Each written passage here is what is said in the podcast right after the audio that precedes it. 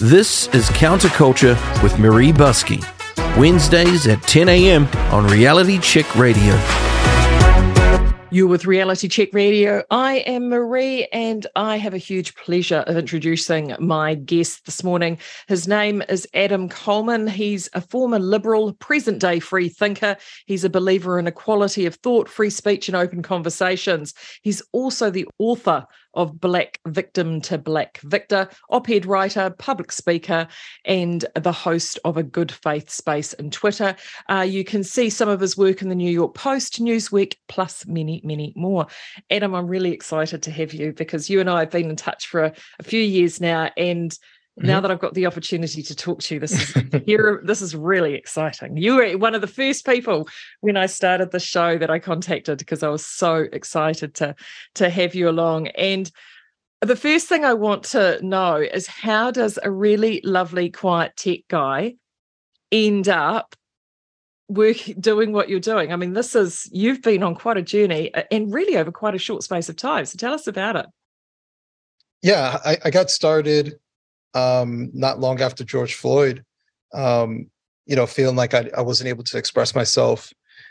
And, you know, I was just looking for an outlet, a way to, a place to actually say what I really thought, especially at that time with the 2020 riots, George Floyd, the media narratives um, about, you know, Black life being uh, in constant danger and that, you know, we're all just one one moment away from being like George Floyd and I just didn't like that. I didn't like it at all. Um, and I actually, while there were people I agreed with uh, who were maybe more right leaning, I also didn't like uh, their approach. I didn't 100% agree with them. I mostly agreed with them. Um, and I felt like no one was, was it, no one was saying exactly what I wanted to say. Mm. Um, and I got some encouragement from free speech platforms that I finally was able to kind of go on. And, you know, I expressed myself that way. And people were like, you should write more often because I was able to explain myself in a very clear manner. So I finally just said, you know what, let me just let me go for it. Let me write a book. Um no, most people don't dive straight into a book, Adam. That's that's huge. that's huge. Now, just for our listeners, um, and you may have actually got it put two and two together in the title of the book, you are actually yourself African American. So you are speaking about this issue from a place of direct knowledge. Mm-hmm. Yeah, yeah so, I mean, it's it's it's my perspective. Yeah. Yeah. So I mean, so you decide to write write the book. How do you start that process? I mean, did you literally say what they say to many great authors? Write what you know.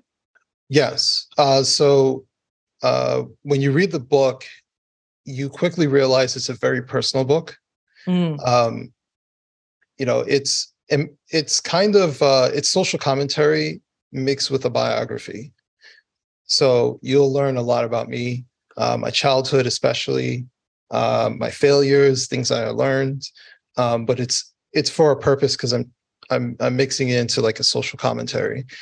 Um, and on top of that, I felt like the more I wrote, the more I was able to find my voice and the better I became as a writer as well. Um, so all those things kind of came together. Um, you know, obviously I, I, Googled some stuff to try to get some some methods and things like that. But it, writing a book is actually relatively straightforward. The hardest part about writing a book is just writing. Mm, getting um, started. Yeah, getting started. Um, and not too many people know this. I've said this in, in some interviews before. I was about four months, no, I was about three months in, and I went back and read like stuff I wrote in the in the earlier part, and I realized my tone was harsh, was kind of antagonistic, because I was frustrated with like all the stuff that was going on, and that's not my voice, you know. So I actually had to go back and rewrite all of those things, almost like side by side, what I was talking about, and I rewrote it in my my real voice. Hmm. Um, because the book for me only just arrived over the weekend, so I've only just started. But like I, um, I know I got through ch- when I got to chapter two, which is entitled "The Broken Black Father." That's mm-hmm. a very, very personal chapter. And yeah. it is a topic that I know I have heard before in terms of family dynamics. And part of the reason I wanted to talk to you, because I believe that your experience and things that you're seeing in the United States actually have a lot of direct comparisons to what we're seeing in this country. So tell us a little bit about you know your experience in terms of your upbringing because i mean it wasn't all tea and roses was it? It was it was tough. You you had to be resilient. Yeah um you know so f- first and foremost i i grew up with my mom and my sister. Um i rarely saw my father. Um i rarely received any phone calls from him granted we moved a lot uh he was always in state of michigan we uh, we left michigan when i was five and moved to different states. Uh, before the age of 18, I lived in four states, um, in various towns in between them. Um, I've lived in five states in total. Uh, I had moved to Tennessee and then moved back to New Jersey. I've been in New Jersey since. But um, you know, we moved a lot. But I seeing my father, hearing from him, it was just rare. If if I was lucky, I get like one or two phone calls in a given year and it would last for maybe like five minutes. Um, you know, it was just my father was always like a stranger. Um, the last time I saw my father, I was 16. The last time I spoke with my father, I was 21. Mm-hmm. And he passed away, I want to say it was like five years ago now. Um, and when he did pass away, I found out about three months after he died. Oh, that's, um, yeah, that's tough. And the situation yeah. was unusual because the situation was one whereby this wasn't a broken relationship that your mother had with your father. This was a relationship where your mother was uh, in an extramarital affair with your father. Is that right? Yeah. Um, I mean, in in not so PC terms, my mother was the other woman. Mm. Uh, my father was always married, just not to my mom. Yeah. Um, so you know, that was the situation. It's not like it was a secret my mother knew. Um, you know, sometimes people are misled, but that wasn't the case. Um, and, and on top of the, my father's situation, we were homeless a couple times as a kid. Um, and I only recently, I didn't put this in the book because I, I didn't have a way of connecting it to a social commentary per se but only recently I, I started talking about this because it was like one of those things that kind of was like still hanging over me that I haven't fully gotten over. But um, you know, I was six years old when I was admitted to a mental hospital. And, you know, because I told my mother I wanted to kill myself. And you know, I was I was six. I didn't, you know, you don't fully understand what that means uh, I was admitted and um, I was basically I was there for three months. Um, but when I mean, three months is a long time for a six-year-old, for oh, one. Yeah. But it feels even longer when you don't know when you're going home. Mm. And so every day you're like, is today the day? You know, for 90 days my mother would come and visit and I would ask her, Am I going home today? She would have to tell me no.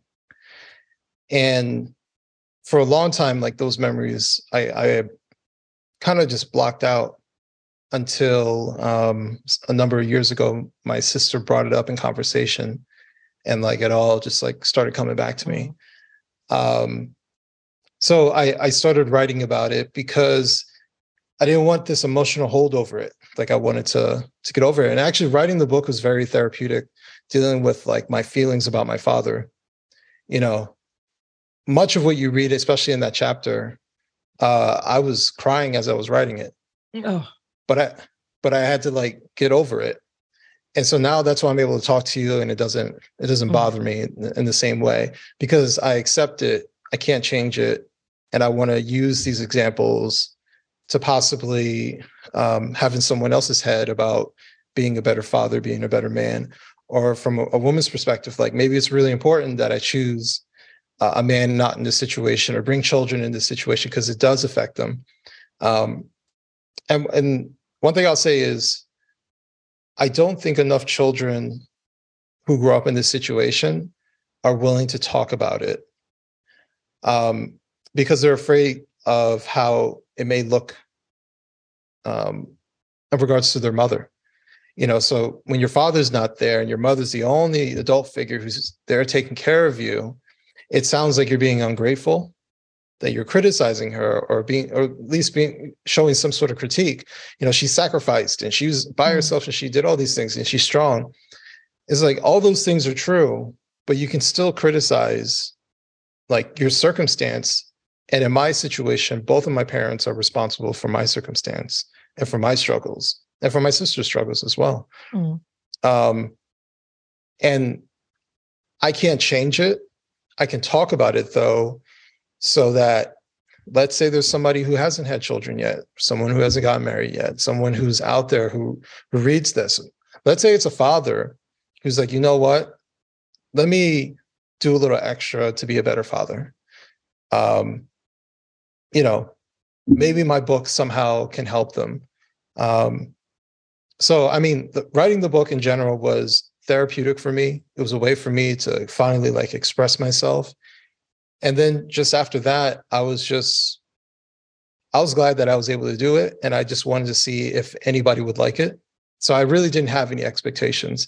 Um, I don't know if you remember when I, I was like in the in the group chat um, or uh, on on the YouTube chat saying like, "Hey, Carrie, I I I'm about to publish a book that I just wrote."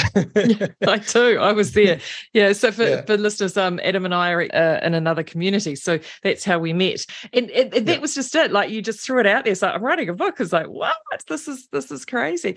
You actually, I want to touch on your mum there because I mean, the fact that you mm-hmm. spent that time in that hospital actually shows a level of concern and care that she must mm-hmm. have had for you at that time. And you, you know, there must be a strength and resilience and a care that she has had that that has gotten you know i mean like she sounds like she was pretty tough in terms of she you know she'd work hard she she tried very hard to keep a roof over your head and when it didn't she tried to work something out.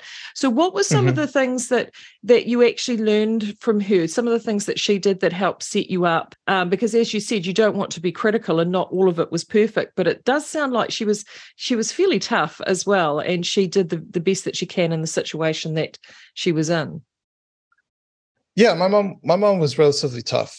Um, and one thing I'll to, before I answer your question, one thing I'll say is I don't blame my mother for having me admitted. My mother listened to professionals, and the professionals told her to do that. Um, and I I get it. Like if your if your kid tells you something like that, you don't know what to do, so you listen to what these professionals are telling you. Um, it's a really really difficult situation um, it's a really difficult situation to put any parent or any child. Um, so I, I don't blame her for that decision. But what I did learn from my mother was, um, you know, there's no real excuse other than to just keep going. Like, even though we were homeless, my mom had a full time job both times. She was always working. We never went on government assistance. Um, we could have. Um, when, you know, one of the times we were homeless, my mother got scammed. And that's what led for us to to become homeless and we had to go to a homeless shelter. But we had a car. We were, my mom was working. Um, and my mom was like, we're only going to be here for a very short period of time. I'm getting, we're getting out of here ASAP. We're not staying in this homeless shelter. And I remember those homeless shelter days too. Um, you know, and it was kind of like a paranoid time because my mom was like, you don't let anybody in the room, you don't talk to anybody, you don't you don't look at anybody. And I'm just like, okay, I'm just like this kid. Um, listen to what my mom was saying. But yeah, I, I I don't remember anybody's name. I don't think I ever talked to anybody while I was there. I just went to school, went back to the shelter, went inside, stayed in the room. That's literally all I did. Um, but you know uh, the thing i learned from my mom is that you you have to keep going. Like you just have to keep doing. And even like with all the things that i struggled with like economically professionally it was just like well you just you got to find something else. Like you just have to keep going. Like you don't have that much of a choice. Um so i think i think resilience was the thing i uh without without really thinking about it was something that I picked up from my mom. You actually in the book too, you mentioned around welfare and you you touched on it there, your mother never um, took welfare. And what is what are your views around in terms of creating a cycle of victimhood amongst families mm-hmm. and amongst children especially what role do you think welfare plays in that it creates one complacency um, because someone is doing for you uh, providing for you even if it's the bare minimum um, i mean granted there are people and i've known of people who are utilizing welfare programs temporarily, right? I think for those people, they had the mindset going in that this is only temporary. Maybe something happened in their life, but they they had the the strive to get off of it, the strive to kind of keep going. But I can completely see someone becoming complacent or feeling demoralized if they try to move past that, because essentially, like I don't know how it, how it is in, in New Zealand, but in the United States, in order for you to get certain government assistance, you have to be below that, like a particular economic threshold, which is a relatively low one. So, you know, there it, it almost feels like there is no in between. So if you're like, all right, well, I took a better job, it's not the greatest job, I'm still broke you know, I'm still very, very much so check to check. I could use a little help. You're cut off. So it's like, well, if I if I don't take that job and I stay under this economic bar, then they'll give me all this stuff. you know, so it's a I can see where it's a very difficult thing to leave that certainty that the government is going to provide for you. Um, and as far as victimhood, I never really. It's interesting that you you you put the two together because I never really saw the government promoting victimhood in from the sense of like welfare. Um, I just more so saw it from a, a place of complacency. I guess I would say the victimhood to me was more cultural. Um, you know, uh, uh, uh, the the mother tells the daughter, the father tells the son. They have children, they tell their children, and like it's just it's certain narratives, it's certain ways of seeing things. Um, it you know it happened to our ancestors, it can happen to you. You know, it's it's stuff like that. Uh, the inability to move forward, the inability to say, all right, this person is part of a demographic that did do something bad but they haven't done anything to me. I should look at them as an individual. Um, where I think often we have like an in group, out group, where we give the in group the benefit of the doubt, the out group um, no no goodwill, and we kind of lean on that. That's kind of like our tribalistic nature. Um, but I think sometimes that fosters the victimhood stuff. Um, and I'm it's funny because I can see that as a Black American, I can see certain aspects of it within Black American culture. And then when I look at other people, uh, political groups, racial groups, I'm seeing the same stuff happening there. And it's very interesting that other people can't.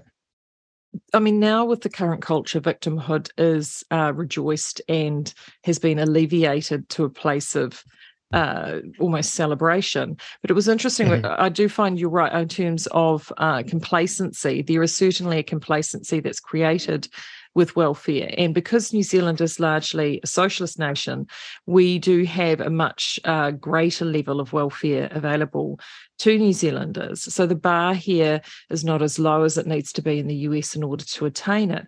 And a lot of work has been done and particularly in recent years with this cultural shift, to destigmatize anybody uh, requiring welfare. But more than that, um, welfare has been created and rebranded in the form of other things. I mean, one of the things I really struggle with is the fact that it destroys aspiration.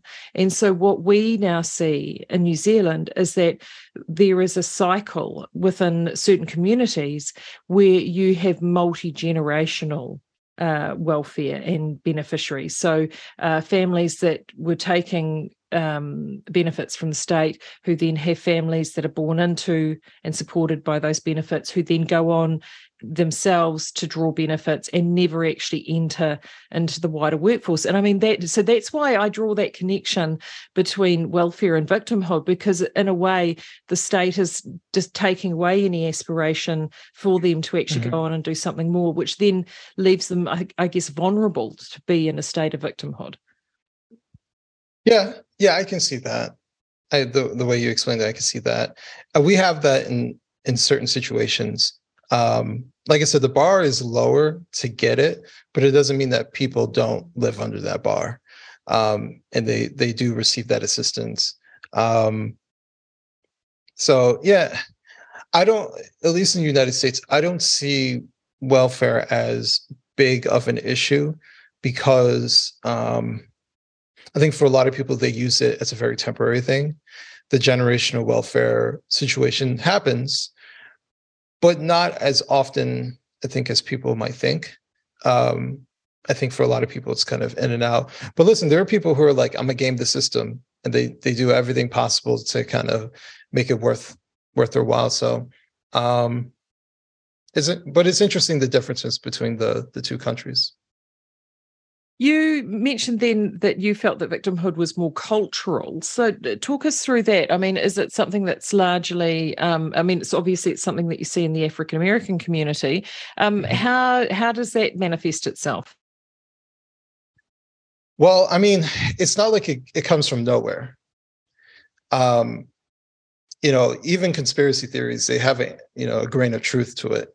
Uh, it's just how you extrapolate from there. I think for Black Americans, we're all told the stories of slavery and Jim Crow, right? Um, and listen, there are people who are still alive who were alive during Jim Crow.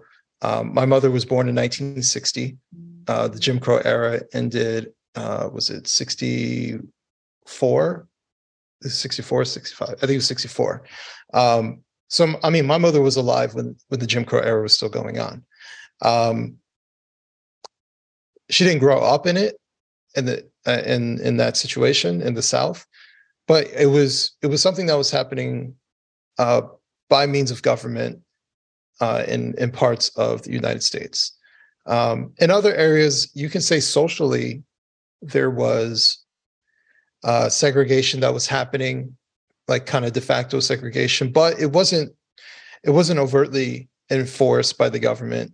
It might have been just socially maybe it wasn't very favorable for black people to live over here or very favorable for black people to associate in, in certain businesses. You know all those things may be true. I wasn't alive then but we're all told these these different stories. And so i think over a period of time when you look for why someone isn't succeeding if you have a, a victimhood mindset you look for uh, someone to point blame at right are there things that uh, I'll just use myself. Are there things that I didn't succeed at because of someone else? Possibly. I could blame my father for not being there. I could I could blame my mother for not choosing a better man and and certain things that she did. I can blame all these people, but ultimately, like what changes? Nothing. Um, rather than a, a victor mindset where I say, okay, despite all those things, what could I do to better myself? Where did I mess up? How can I change my circumstance? Uh, because blame my father doesn't do anything, and he's not going to do anything for me to to fix my own situation. But I think when you when you share these stories, and people always go back and reference it uh, when they see some sort of what's perceived as a social problem, they say it's just like back then. You know, uh, George Floyd, perfect example they say it's just like um, uh, what, what they call it, slave catchers, right? When you know, oh, the slave catchers were the original police force, which they weren't. Um, like a, the idea of policing never existed before before you know the, uh, slavery in America um, is absurd. So it, it's stuff like that that I think we we lean on the horror stories of the past and we use that as an excuse or a reason why we should have some sort of paranoia about the present, um, why we should blame people that we've never met um, that happen to be of a certain demographic as to my personal woes for today. Um, and it's not just racial. Like I see it with all different types of stuff.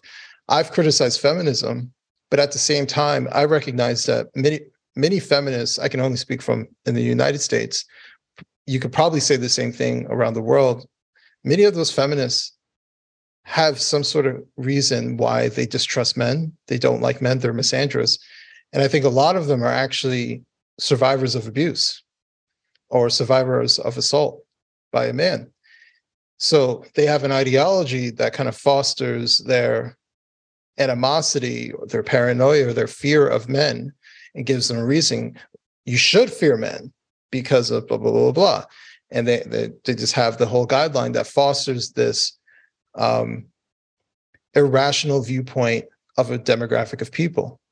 And then people benefit off of that. You know you could raise money off of that. You have feminist organizations. You, you have all you have a whole apparatus of, that exists to have foot soldiers of women to hate men.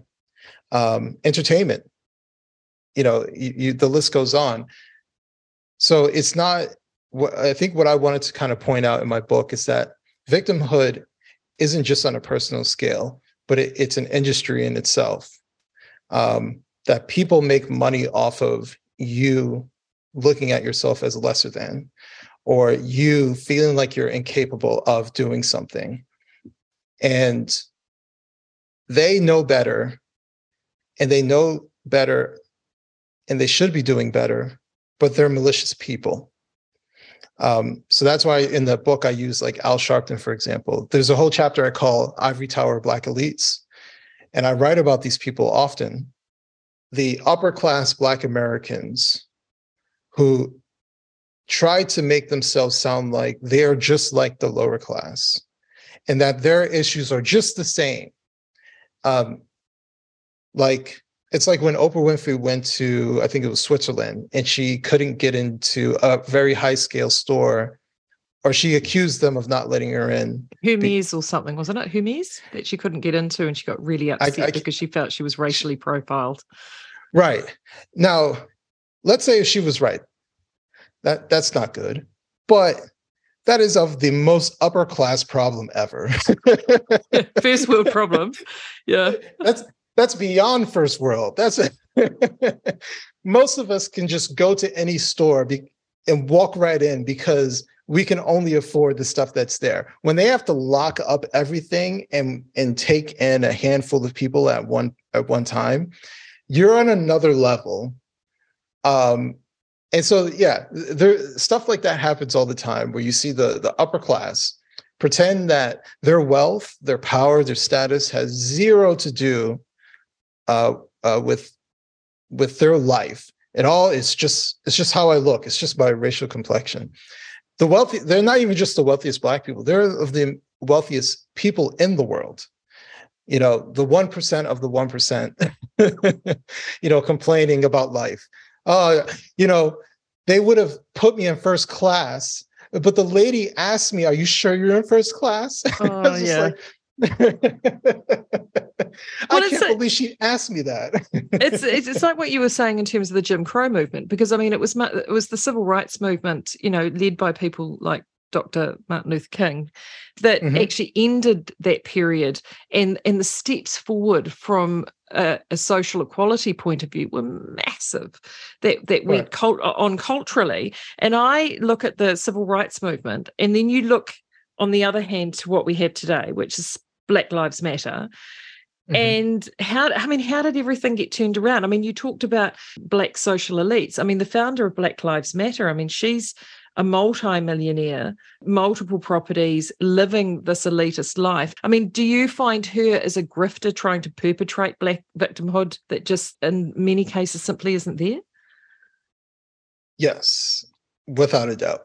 Um, you know, it's it's interesting because it's hard to tell when someone is just saying it and when someone is a true believer.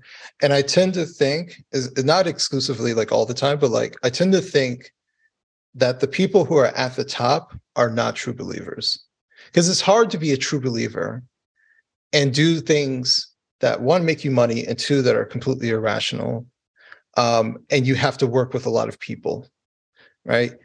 So you can say stuff, but behind the scenes is, is a different story. And it makes me think of I don't know, have you ever seen the movie American History X? No. No. So uh without getting like too too deep into it, it's about a, a guy who kind of becomes radicalized and he becomes a white supremacist, ends up in jail. Um his friend becomes is a black guy there and actually the people who hurt him the most while he was in jail were other skinheads. Um, and he realized that this is all one big scam and joke you know this this white supremacist movement. And but there when he was on the outside there was a, a fatherly figure guy who felt power by taking these uh, you know dysfunctional white boys and giving them a purpose. Go destroy that store you know, because a bunch of immigrants are taking it over and they're, they're trying to infest your neighborhood. He gave them a purpose. He wasn't a true believer, though. He just liked the power. Mm. He knew what was really going on. And, and towards the end, what you saw was when he got out of jail, he confronts that guy because he's also trying to recruit his younger brother. Um, and he's saying, Stay away from my brother. He's like, I know what you really are. And you can tell that this guy is not really a true believer. He's not a foot soldier. He's a guy at top, you hmm. know. And that's why I think we see a lot of times, like someone like Al Sharpton. Al Sharpton has made up racial hoaxes. Uh, he's exaggerated stuff. He's got himself involved in all different types of things. Do I think he's a true believer? No, I don't think he's a true believer. He can say black this and black that. He will mix and mingle with anybody of his economic class. He is a true blue Democrat, and he will twinkle out black this and black that when he feels it's necessary. But how he lives his life is just like every other person who's a multimillionaire, every other person. And we're supposed to ignore that we're supposed to just say, well, he must still have it tough. yeah. You're not seeing Al uh, schlepping it down in the projects anytime soon. No, no, no, he doesn't. Um, and if he does, it's very momentarily. He lives, he he literally lives and and like the you might I don't know if you guys use the term posh, but like the poshest part of of New York City. You know, he he lives, he's a millionaire, he's a multimillionaire and people should really check out his tax forms, by the way. I talk about in, in the book uh, how much how much money he brings in. But he is well connected. Um, when crime started going up in his neighborhood, I actually wrote an article about this. Crime started going up in his neighborhood when there was so much shoplifting that they had to lock up his toothbrushes, right, from his local pharmacy. He was able to convene the mayor, all these other black politicians to get them together to talk about how we're gonna how we're gonna do something about this crime situation. Oh, now you guys care about the crime. Meanwhile, a couple years prior, a few years prior, they had bail reform where they basically would say, uh, "Oh, you're here for theft." They process you and let you go the same day. It's like, you know, you guys don't see what's going on, or they give leniency uh, for for supposedly lower level crimes they give leniency and and lower the the amount of time you get locked up for. So they went really soft on crime, and then what do you know? All of crime started going up. Then when it bothers the upper class, then they do something about it. Is basically my point, including the black upper class because I'm quite a few years older than you. So just looking back, like in my lifetime and having lived in the mm-hmm. United States in the in the late 80s, early 90s, actually I have to say living in the US at that time was a really golden era for being there. You know, like I didn't I lived in an area in the Midwest. The school that I went to was very multicultural, largely due to the fact that it was uh, based um, just off one of the largest military bases in the country. So mm. you had people from not only all ethnic and racial spectrums, but you also international students as well. everyone just sort of got on it and it i was it was a real melting melting pot and i didn't see that whole there was a real pride and swagger and uh, confidence uh, within African American culture that was really infectious and joyous. Mm-hmm. And it was it was a really wonderful time to be around. A lot of the core, I had African American friends, and a lot of the core of that was based in the church. Now, Al Sharpton, I think he is a, a reverend, isn't he? Supposedly. Supposedly. supposedly. Yeah. So there is. So this is the thing that I find really interesting. Since the entire in the last few years, in terms of critical race theory and critical social justice, there has been a almost a separation between that ideology and Christianity. Do you think yeah. um, the deterioration of Christianity under the influence of these ideologies has actually been detrimental to the African American community and communities as a whole? I actually wouldn't. So here's the interesting thing about like the the Black Lives Matter kind of uh, neo-Marxist movement. It's almost I like think it's had for people. Yeah. Well, yes, for sure.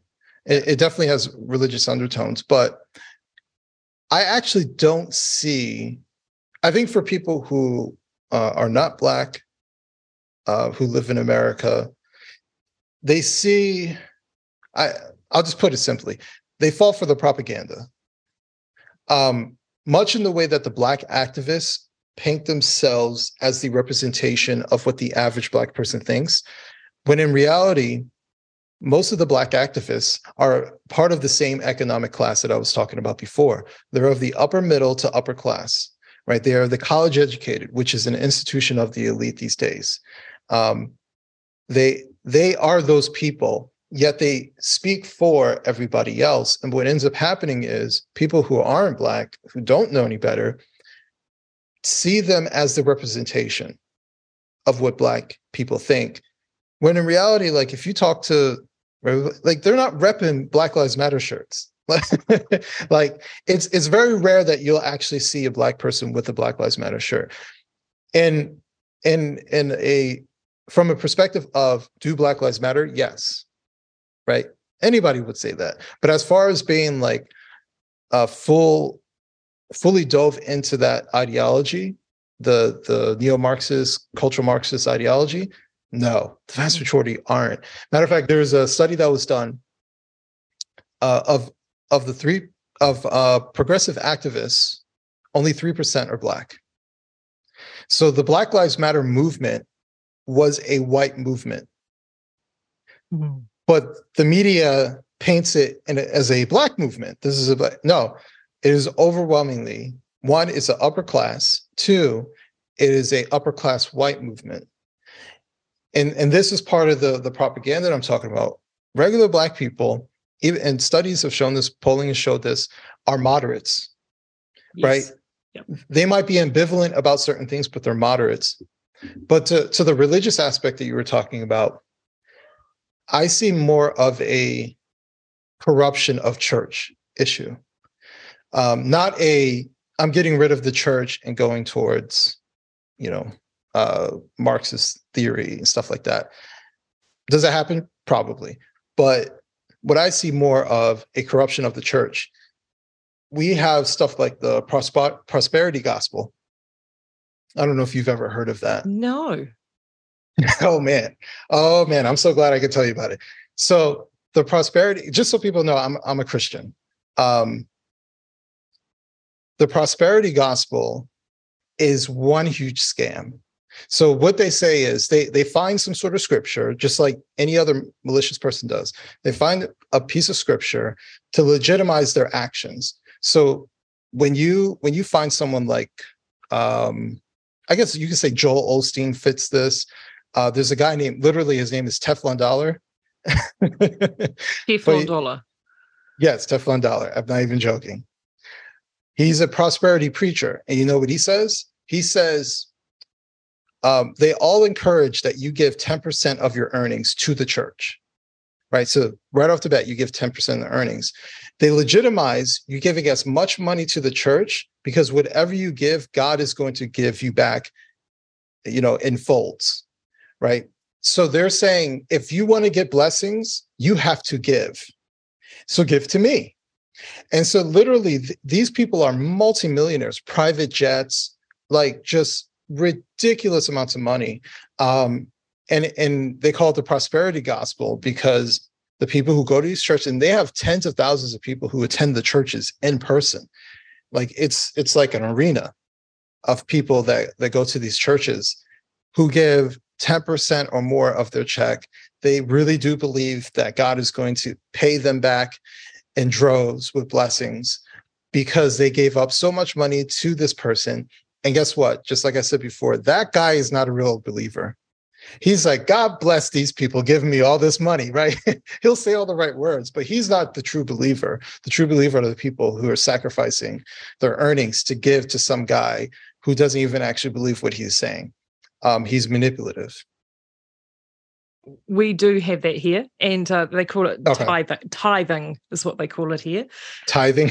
tithing, yeah, tithing. It's uh, and it's something that's quite common uh, within the Pentecostal church uh, mm. movement here, the more modern churches. So yeah, it is, and it, and it, it, and it's a real conundrum because, like I know, uh, when you were describing that example, there is a church group here, but uh, it's probably the most well known that fits that description, and the leaders of that church are exceptionally charismatic and have a um, you know there is definitely trappings of wealth there. And but interestingly enough there is they've also been ones that have been really really critical about pushing back with certain ideologies and they're very polarizing. I sit on the fence almost with them because i look at them and think gosh on one hand exactly as you described you know how embedded in the faith are you that you must insist that people within your congregation need to feed this beast and constantly feed this beast? Mm-hmm. And then on the other side, uh, the work that they do actually out in the community, and they do a lot of work. And the area where I live got hit by a cyclone six weeks ago, and a number of places were very extensively damaged.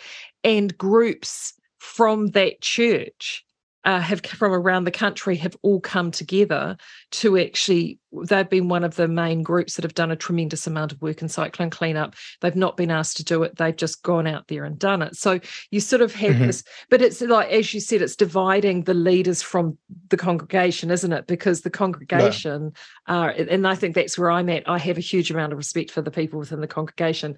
I'm not 100% about those that that lead it. So that's interesting. It is really interesting, and it is that corruption of religion. It's it's that I guess that there is um, any body that has power at that at its core, whether that be mm-hmm. emotional mm-hmm. power or financial power. Power, ultimate power can corrupt ultimately, can't it? So there is always that element for corruption. Um, and I guess that's something that uh, that people do have to watch for. How do you see the equity agenda, particularly within minority communities, that is now MLK's equality? That's you know so 1965, darling. We don't do that anymore now. It's all about the equity. How do you see that equity agenda and, and positive discrimination affecting those communities? I mean, is it is it having a positive effect like they claim it does, or is it being largely detrimental? Um, I don't think it has a positive effect on anybody. The reason I criticize progressives the most is because everything that they promise will happen has the opposite effect. I think that there are people who have good intentions who got swindled into bad theory, who ignore human nature and, and presume the best out of everybody superficially. So, you know, you know, like the bail reform thing. I understand why someone would want bail reform. And there are some really bad stories about situations people locked up and get hurt while not going through the process of being convicted. So I, I, I understand why someone would want to change the system, sort of, but you don't get rid of bail, right? Because most of the people who are getting locked up, you can easily presume that they're guilty and there are going to be a lot of dangerous people. So you don't do the complete opposite. You do it logically. You try to figure out. You don't say, I feel bad for the black ones who get locked up. So let's just get rid of it because it disproportionately affects black. Like that kind of stuff actually hurts people because we'll we'll use that as an example of crime. If you live in New York City, the crime is mostly in predominantly black minority neighborhoods, right? Well, if the crime is there, who are they hurting? Yeah, more black people. More black people. So when you say, "Oh, we're just going to get rid of bail," and the guy who threatened you, who's arrested, goes and gets processed and is back on the streets that evening, how do you feel as a citizen? Right, especially in a city where getting a gun is extremely difficult. So protecting yourself with a weapon is very, very difficult. And you have to rely on the police or, you know, hopefully you have some sort of bat or something. Who knows how you're going to defend yourself against someone who is aggressive. And and I think there's this absent-mindedness of understanding that there are bad people that exist in this world. There are people who prey upon people who are weaker than them. And also, the other thing is that I, I was talking to someone uh, out in Minnesota, and there was like a, a, string of crimes that were going on, right? Car thefts, uh, you know, breaking into houses and stuff like that. And what they discovered was that all of this chaos was being created by 12 boys. Wow. 12 boys. And and so when we see like crime infested area, what you're actually seeing is poor working class people trying to survive amongst the chaos because there are a select number of chaotic people who are destroying that area. Literally, you could have, let's say you have an area of 20,000 people, right? Sounds like a decent amount of people. But let's say you have 200 of them that are just purely chaotic uh, criminals, gang members, 200 gang members, they can ruin that entire area. So the extreme minority of people, the extreme minority of, of criminals, and if we just want to say black, extreme minority of black criminals are actually terrorizing other black people. So when you have more empathy for the criminals because oh well you know they're staying in there too long you know and you ignore the law abiding citizen who is like has to look over their shoulder when they're putting their keys in the door right you don't care about those people but you have empathy for the criminal it's stuff like that where it's like i, I get it you want everybody to live in this utopian world where everybody gets fairness and life is about sacrifice life is about finding some sort of balance between right and wrong and how you can be consistent on things. And when you just when you completely go towards um, ignoring a whole swath of people, they don't even come on your radar. Like when you talk to people about that and you say, well, who do these people hurt? It, it just doesn't matter. Like they don't even see them. So it's, it's just very it's, interesting. It, it's the whole defund the police thing that was, you know, a mantra at the end of 2020. And I think yeah. I saw a survey was done amongst African Americans, and it was something like 85% of African Americans did not want the police defunded because they knew that they were the ones that were going to be most detrimentally affected by the defunding of the police. So, it, and the entire right. movement uh, was based on uh, a, a data in terms of defunding police around the the so-called racial attacks uh, against unarmed African Americans. And I think mm-hmm. something like in 2019, there was, uh, I think it was what about a dozen or something. There was only like a dozen deaths of unarmed African Americans in that time. Right. But the perception, the public perception of if you were to go to a normie in the street and you said to them how many unarmed black men were killed. I think Douglas Murray touches on this in his book, how many unarmed black men were killed at the hands of the police. They would say anything, not just hundreds, but thousands or tens of thousands, when the actual mm-hmm. number was, I think, I think it was 17 or 19 or something like that. So, so one one particular year it was 13. And and amongst those 13 were they, they were unarmed but they were attacking. Right so you're still dangerous. If you're reaching for the cop's gun you're still dangerous. Um, so th- those people are amongst that 13 that that they were being that was calculated. Um, but you're right the the defund the, the police movement was was part of it but like i said who was part of that movement? It wasn't black people. Um, the one thing I will also say for for people who are in New Zealand, I, I think they have to understand that our country is a vast, vast country. And we have a lot of regions that are very, very different. We have different levels of government, um, you know, federal, state, county, city. You know, we have various layers, and we have various layers of demographics that live in particular areas all over the country. So, like, if you go into the Southwest, there's a lot of Hispanic people. Why? Because there's old Mexican territory. So there's a lot of people of Mexican heritage you know th- we have a lot of reasons why our our country looks different we have uh, you know the desert we have mountains it looks like you know switzerland we have all different types of of uh, different demographics in different uh, in different regions of the country for black americans i don't think people understand that much of our issues or much of our i don't want to say issues much of our concerns are regional mm. so even like i know we're speaking broadly about do Black Americans think this? It is very much so regional and, and viewpoint in how they see things, uh, the type of issues that they have. 60% of Black Americans only live in 10 states.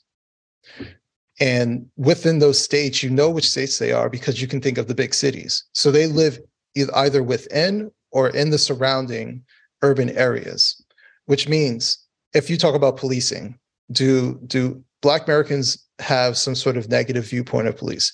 Probably. I don't know. I don't know the studies as far as like negative viewpoints, but let's say that there is a significant portion that do. Their concerns are about urban policing, right? So uh, if you live in the sticks, like if you live in a remote area, policing looks different there versus if you live in Chicago, right? vast different approach to policing. Maybe Chicago's likely Chicago's going to be more aggressive. They have different concerns. They're looking for guns. They're looking for drugs. Where if you live in the boonies, you know, yeah. we, we and also in the urban areas, you've got um, police departments which are funded from a metropolitan cash pool, right. and and uh, the police go through academies and they're employed with the very head of the department being elected. Whereas if you go into the boonies, you're then working with sheriff's departments that are quite different yeah. and they have a different structure in terms of who they answer to. And in fact, actually, in a way, sheriffs hold um, a, almost more power than urban policing in a lot of respects in terms of what they're able to achieve. And it is, and that's, you know, you bring up a good point about in terms of the layers um, that you have. There is a lot of layers of complexity, but within that complexity is also checks and balances to mm-hmm. ensure mm-hmm. that if something does go rotten in the state of Denmark, that there is abilities for people to change it. Whereas in this country, being so small, you know, five, five and a half million people, we have a very linear form of governance. We have changing a law here is can happen very quickly uh, and without mm-hmm. consultation. And from a democratic standpoint, you've got once every three years to voice your concern and uh, place your vote. And then after that, whoever gets in um, can pretty much run amok unless right. you make up make enough noise within the public square. And that can get difficult when the public square is being censored. So it is quite a, a different standpoint. However, the interesting thing about New Zealand is there's a saying here that is when the United States sneezes, we catch a cold.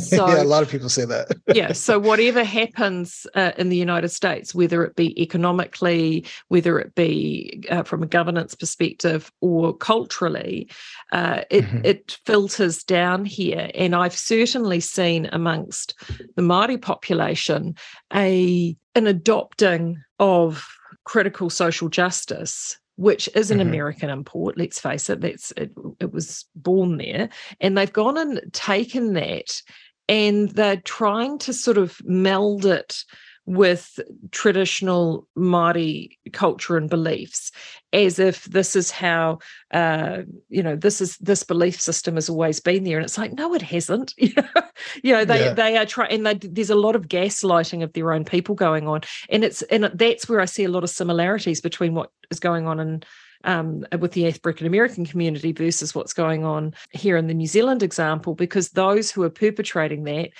are exactly the ones that you were talking about. They're the Māori elite.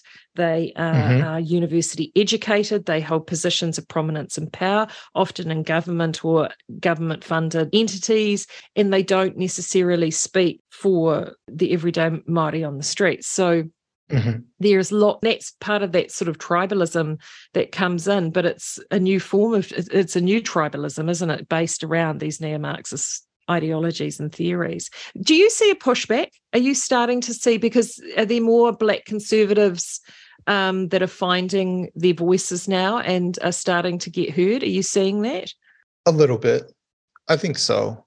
I mean, I I wasn't always because sometimes I see myself as conservative and sometimes I don't. I, I try to see myself as a moderate. And it just depends on what it is. Does the um, Overton window allow that? Being moderate. I think moderates are endangered species, aren't they? well, see, that's the thing. That's the thing with wrong speak. Mm. Wrong speak was an avenue for moderates to be heard. Most, I mean, most of them were right leaning moderates. I would probably classify myself as a right leaning moderate, but there are a lot of things that I'm I'm okay with. Um, and and I have my personal values, but I'm not going to push them on other people. But I want to I want to make sure that certain people are protected because it's the moral thing to do. Um, so I'm I'm very nuanced in that, and I I don't like the like even even the thing of uh, you know the box of being a black conservative means that you have to be like Candace Owens, and you guys always agree. And one of the things I realized when I started like speaking out and started entering the fray, there are all different types of relatively conservative voices who are black who don't like her, don't agree with her, have varying viewpoints where they do agree and disagree. And it's like, yeah, because we're all people. Like we all mm. we all kind of see things from our own perspective a little bit differently. My perspective varies from other people as someone who's lived in five states, urban, rural, and suburban areas, been around all different types of people. And my perspective is that there are crappy people of all colors. And so I just treat people like I want to be treated. And if you're nice to me, you're nice to me. If you're not, you're not. And if you're black, white, Hispanic, eh, I, I don't really care. I'll talk to you in in a respectful way. If you're respectful, if you're not, then you know I'll ignore you or or treat you with disrespect because you put it towards me. And and so if I live my way that way, it, it all this other stuff doesn't really matter. Um, you know, but it, it's just it's just interesting all the different um, bubbles and you know that uh, you know or boxes I should say that people want to kind of put other individuals in. Um, and my fight has been to constantly evolve and constantly remove myself from whatever box that someone tries to put me in. So if someone wants to call me a black conservative, I don't fight him on it. I just say, this is what I want, or this is what I like, or this is what I'm criticizing, this and that. I don't, I don't do that as a black conservative. I, like I don't, I don't do any of that stuff. Um, but it's you know, it's just an interesting dynamic to be in uh, when when the when the environment of ideas is being restricted for labels and boxes to put people in.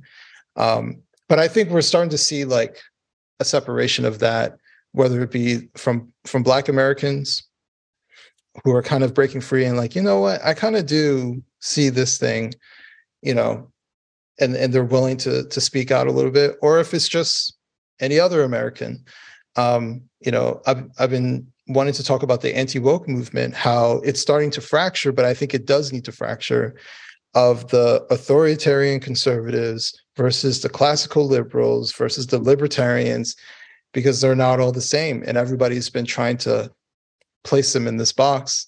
Tell us a little bit more about Wrong Speak. I get lots of inspiration from what you do over there. So tell us a wee bit more about that and uh, the collection of writers that you have there.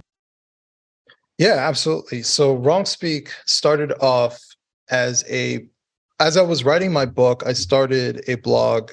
It was just me, um, where I could just rant about stuff that had nothing to do with my book. For a period of time, I stopped doing anything until the book was published because it was it was a little bit of a distraction. But after the book was published, I was like, I don't want it to be just me. Over a period of time, I just started to talk to different people and ask, hey, like, hey, you want to guest post here, guest post there. My objective was to take people who were in my situation where I felt stifled, like I couldn't speak, and just like show them some support and say, hey, I know you have no audience. Here's some audience and say what you want to say. My only caveat is we don't rah rah this. We're not overtly any particular side. We just want you to intellectually uh, speak how you want to speak. We want you to explain yourself. And I don't even have to agree with it. So we don't really have hate speech on our website because hate speech is not very intellectual. What's your intellectual argument to hate people? There isn't one. I don't really worry about that, but we criticize stuff. We talk about certain things, but we talk about it in a very understandable, clear, concise way that's not inflammatory because we wouldn't allow that. So we are pro free speech as long as it's intellectually done. But basically, you know, it started off with just me. I, I started getting guest writers. Now I have two editors. So for myself, I, I started writing and I, I said, I'm going to use my name. But the two editors I had when I first met them, one of them used a pseudonym and the other one used like an, an avatar and, uh, you know, just some made up name. And over a period of time of just working with them, I slowly convinced them, like, just use your name. So they both used their name, their picture. They felt comfortable enough and they realized like the fear is much bigger than the reality of like the cancel culture mob and stuff like that. I'm someone who used my name. I've worked with two different employers. I'm still here. You know, I'm I'm fine. Why? Because I'm not mean. I'm not antagonistic. I don't invite certain things, but I write in a very public way someone could come after me as far as you know going after my character and stuff like that but they don't and i think that that's the key of how you say these things i, I basically have two people that I, I pay i have some staff writers that i pay per article to keep content going but we're just inviting people hey did you write an article send it to us we'll republish it here we have people who have substacks who don't have much of an audience and said well bring it over here and we'll link it to your Substack and put it out there and have your name heard. Most of it is self-funded by me. You know, the stuff that I write, I read, I, I put it back into the business, and it's it's more of a passion project rather than a moneymaker. But I'm I'm perfectly fine with that as long as I can encourage people to write, speak openly. That's all I really care about, and, and people like what I'm trying to do. I love it. I really enjoy it. And if anyone wants to check that out, it's at wrongspeak.net. And it is certainly worth checking out, as too is Adam's book, Black Victim to Black Victor. Uh, if you are in this part of the world in New Zealand, I uh, Amazon, I had to text Adam. I was like, Adam, I can't find the book. Uh, and he put me on the right steer, Amazon, uh, dot, uh, the Australian Amazon. So that's amazon.com.au. Uh, and you can get hold of that book. Is there another book in the work, Adam? Kind of. So I was writing in a book about saviorism, um, but I've been so busy I haven't been able to write anything. So hopefully, sometime this year, I'll uh, I'll be able to like sit down and actually like go for it. Oh, I'm really looking, really, really looking forward to that. Hey, look, I want to thank you so much for generously giving us your time today. This is Reality Check Radio. Thank you so much, Adam. It has been an utter joy. My pleasure. If you have any comments or views on the interview with Adam, I'd love to hear them. Email me at inbox at realitycheck.radio. That's inbox at realitycheck.radio. You've been listening to Counterculture with Maree Buscke on RCR. Reality Check Radio. Radio.